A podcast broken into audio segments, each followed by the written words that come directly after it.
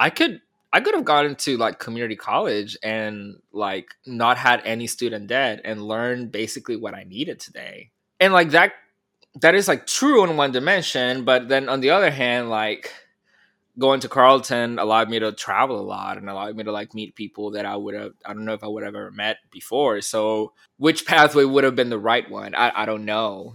Like, is the debt that I've accrued worth worth it? I like to think so.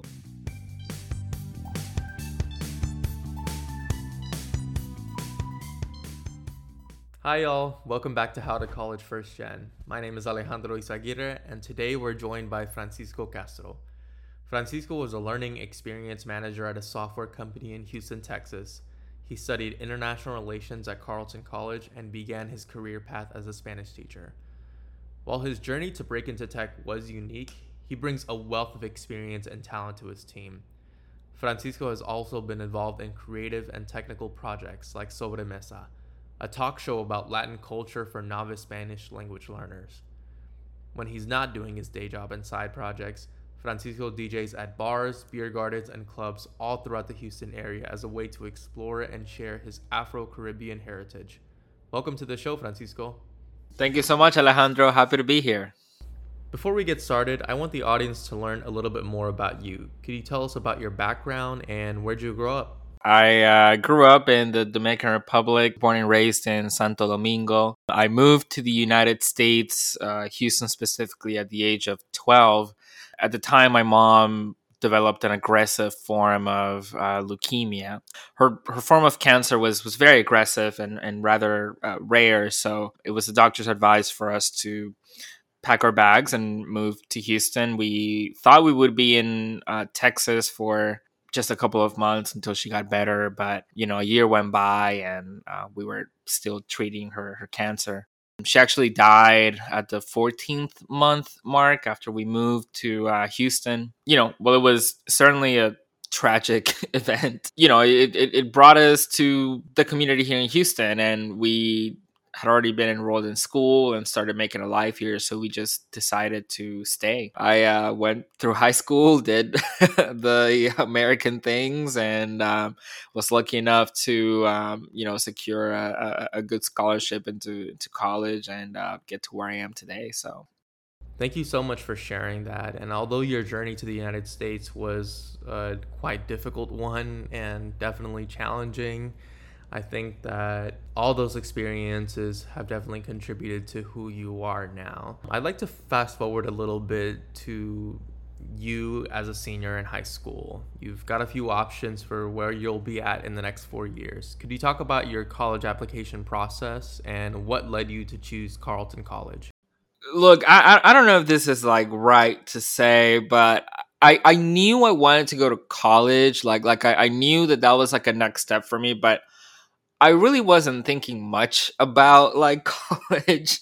I think I was just kind of focused on doing things I liked in high school and preparing myself academically. But my journey into college and uh, how I ended up at Carleton really began my, my eighth grade year. In eighth grade, I joined a program called GeoForce. And GeoForce was a program established by the University of Texas in Austin, specifically the uh, Jackson School of Geology, I believe it was called. And basically, it was like a scholarship for students to travel all around the United States every summer of their high school year and learn geology. Now, I'm clearly not a geologist today.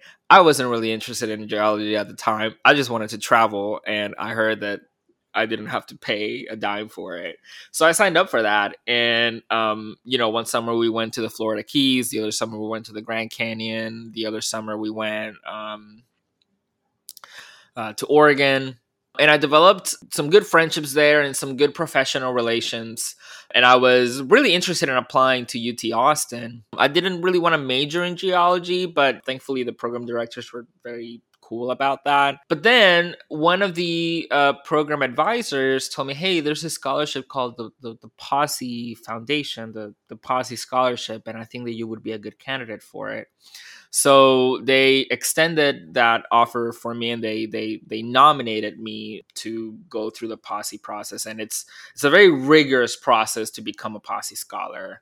Um, I heard that it's actually about a four percent chance of earning t- uh, earning the scholarship, and I, I can go into more detail about that process later. But you know, I eventually went through it, and um, the school that was kind of selected for me, uh, and that I kind of co-selected to was Carleton, and I really fell in love with the people I met from Carleton, the admissions process, and I got accepted to UT, and I uh, actually enrolled in UT, but you know I rescinded that and um, ended up at Carleton, and I'm I, I, I'm very happy that's how it turned out. For our audience members who don't know what the Posse Scholarship is, could you talk a little bit about the scholarship and the selection process? The goal of Posse, just like many other scholarships of that kind, is to take students from underrepresented backgrounds and take them into very elite institutions. But Posse does something different in that they um, send you off with a cohort or a posse of students from your city. And you actually go through a pretty rigorous application and interview process because they really want to test not so much how academically prepared you are. That's actually not as important. They really want to see how much of a critical thinker thinker you are, uh, but more than anything, they want to see how well you work in a team. I remember in the first interview, they asked me to walk around and pretend like the floor was jello. In another one, they had me work together with random people to address a fictional uh, situation on campus. Like, oh, some professor said something racist. How are you and your teammates going to collaborate and address those things? And, you know, they were actually pretty real you scenarios that we kind of like went through in that application process um, you actually get to interview face to face with professors and admission uh, officials from the college once you make it to a certain round.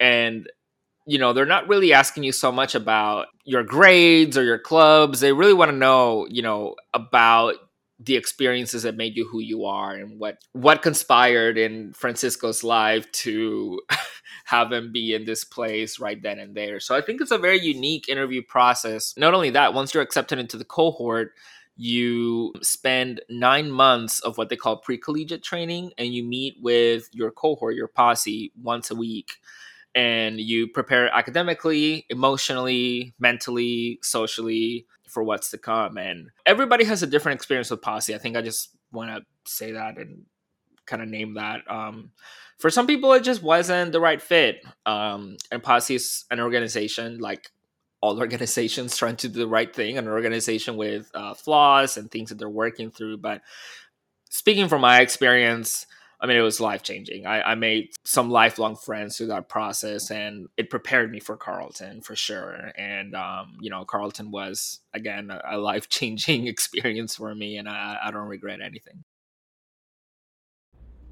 I'd like you to go more in depth about your experience at Carleton College. What made it stand out to you? What made it a meaningful experience for you? And what made you feel like it was the right choice? again, I, I, I don't know if these are like the, the, the right things to say, but I, I, look, I, I didn't go to Carleton with the plan of being the brightest student or like the the smartest student. I really was just looking for new experiences. And that's I really focused my time at Carleton to do just that. I tried to meet as many people as I could of all different backgrounds that I could. The fact that classes were small and I had access to professors was uh, awesome.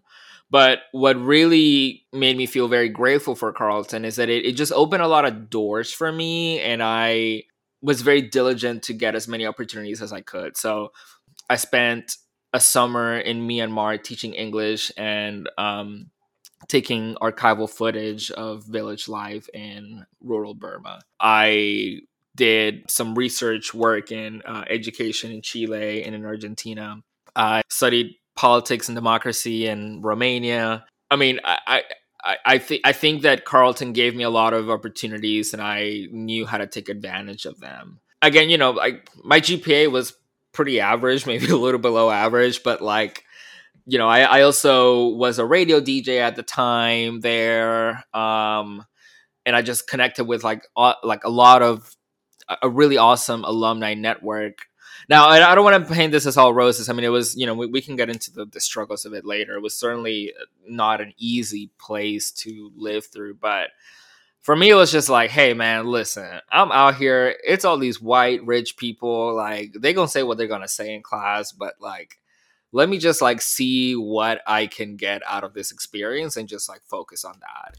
And it sounds like it was much more than just an educational experience. It was a way that you could build community, not only with your posse, but also with the people at the college. Yeah, absolutely. It's hard because eh, going to a predominantly white institution and, you know, being not white and not rich is hard, right? Like, you like definitely have that shock.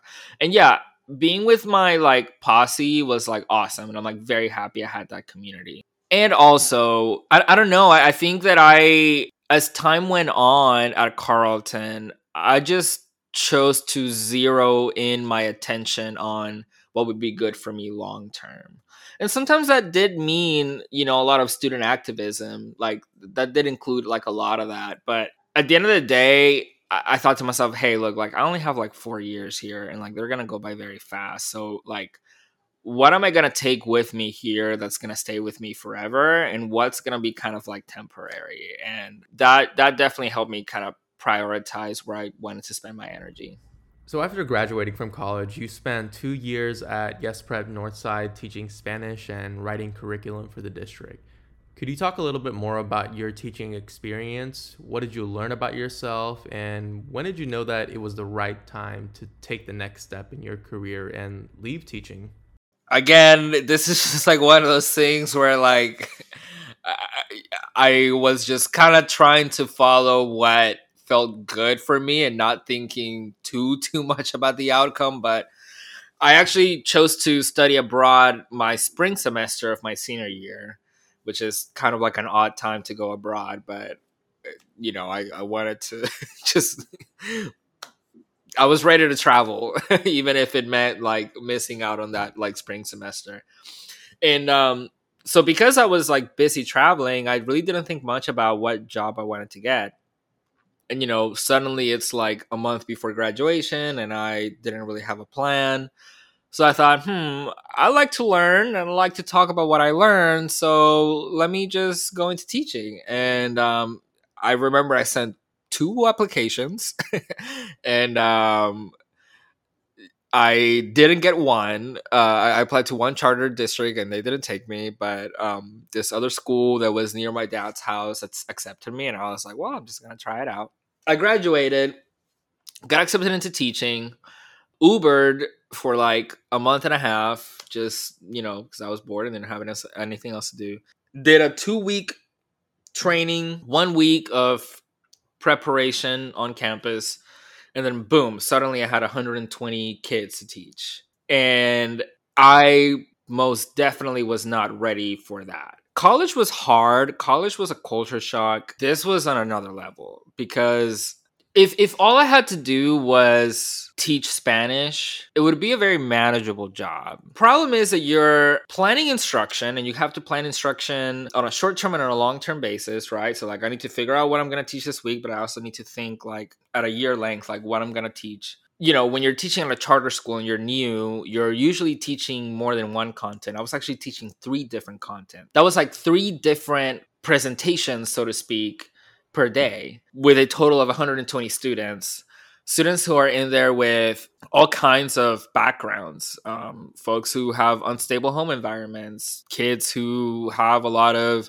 uh, different learning abilities. And on top of that you have to abide by a lot of these like rules and regulations and standards and procedures that these charter schools uh, kind of set forward even if you don't always agree with them. I remember my deans hounding me to make sure that th- that students had a belt or that students weren't wearing jeans and it's kind of hard to like focus on these minute details when you just like want to do instruction but all that to say i, I mean I, I I enjoyed teaching. I enjoyed the act of teaching and, and, and I really liked it. And I loved teaching in Spanish. I love teaching Spanish designing lessons was really fun. Getting to be creative with my activities and my PowerPoints was really fun, but the work just like was not very sustainable. And when COVID hit, I was working even more than I, I, I, was before. At the time, the district really liked what I was doing in the classroom, so they asked me to start writing curriculum for the world languages department. I made amazing content for them. I mean, I was making instructional videos. Um, I had a pet sloth named Gustavo, and and I made like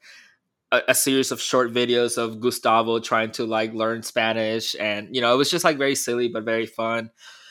And then I just kind of realized, wait, people actually like do this outside of schools. Like people like design learning content and are able to like have that kind of creative. People can like really scratch that creative itch by building learning experiences whether it's for products or for projects or different plans. And so I began just researching what was out there.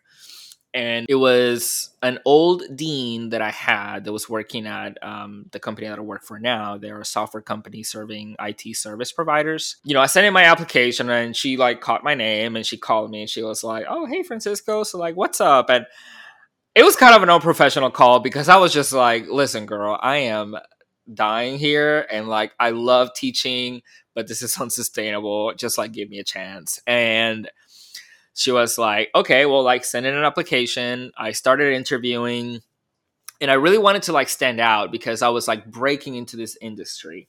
I didn't really know how to like really show that I had something to offer. So I remember they didn't ask me to do this, but I signed up for a free trial for a course authoring tool. It's, it's for those who don't know, course authoring tools are just softwares that allow you to make e-learning. The license is like a thousand dollars per year, and you have to like pay a year subscription forward. And I just like signed up for like the free trial, and I had like two weeks to play around with the product. But basically, I made an e-learning module of their product off of what I just saw from the website. I recorded audio and I made a little video, and I sent it to them. I was like, "Hey, like." I don't know if this is allowed, but I try to incorporate some of like what I do in the classroom into like some like e-learning here. Let me know what you think. And um, I got hired two days after. I took way too long to explain all of that. But I think the moral of the story for me here is that like although I didn't really have a direction, just like I've always done in my life, I just took confidence in what I knew I liked to do and what I knew I was passionate about and just took risks. And um, in that it ended up working out really well for me. I think your experience is also indicative of the reality of the job market and people's career process and journeys in general. There's twists and turns. You really draw from the talents, experiences, and skills that you have within, and you have the option to move around. You have the option to pursue other opportunities that you want to explore.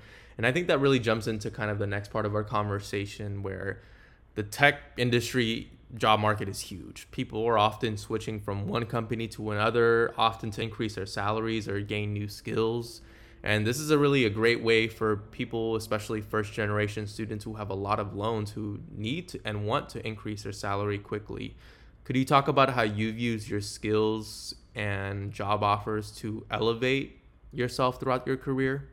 I mean, I'll, I'll, I'll answer your question in a different way. Like, like looking back, I, I don't regret anything. I'm I'm happy with how everything turned out. But I guess like if I could talk to myself when I was kind of figuring out that process, I would tell myself to like be patient but be persistent because like persistence beats talent when talent is not persistent right like like i've said throughout like our conversation like i've never been the smartest person in the room i've never had the highest grades i've never been like the the best like designer but like what i do have is just an immense desire to like learn and use the resources that i have to just make do with what i have. So you know i guess answering your question more specifically like what helped me break into the tech field like really was like that like persistence piece. Like i called I, I went on linkedin and i looked up Carleton alums and i typed in instructional designer which was the, the first role that i landed in and i saw a list of like 50 people from my college who graduated who graduated from carleton and were doing what i wanted to do and i cold called all of them I remember like there was like 50 calls and like only three answered me. But out of those three, one person like called me was in the field and they told me everything I needed to know, know about the field. They gave me like I mean, they didn't give me a job, but they like gave me like industry terms and definitions. They told me which certifications to get. So like out of all those 50 calls that I made, three that answered only one, so like they gave me incredibly valuable information that I could just show off in like interviews. You know, a year into my role as an instructional designer, I began just realizing how much there is to do in the tech space. For those who don't know, like I I manage an online learning academy, so to speak, for our product. You know, not only was I making content, but I also kind of had to decide like the general direction of like where like our content would go, like how our website would look and things like that. And so I took like for example, like I, I, wanted to get better at HTML and CSS so that I could better design courses and not have to bug our web designers about it. I went and got a little certificate on it and uh, was able to start implementing some of that. I also spent just hours and hours learning more about the industry. Um, and I was able to prove the value that that value to my employers. So, you know, there became a point where I knew that I was giving my department and my company a lot of value that my job title wasn't quite reflecting. And I, I wasn't even strictly asking for a raise, but I was just really presenting what the market had to offer based on the value that I was bringing in. Those are hard conversations to have, but when you've done your research and you are you know the value that you can provide, it becomes a little less awkward, and um, that helped me get promotions and allowed me to really advocate for myself. So yeah, all that to say, my, man, like just just be persistent and take risks. Like that's just like really what it came down for me. I want to back up a little bit and talk about one specific part about your college experience at Carleton. While you received a full tuition scholarship, you had to figure out where were you're going to live and how are you going to pay for it. For a lot of college students, student loans are the only viable option to pay for it. After those four years, do you feel like you made the right investment choosing Carleton? I I hope I'm not disappointing, but I don't I don't think I can answer that right now. And and I and I hope to never be able to answer that. And, and here here's why I say that. Like there are so many pathways to get to where you are meant to end up, right? Like I will actually start taking night classes at our local community college to learn more about topics related to to the space that I work in on my nine to five.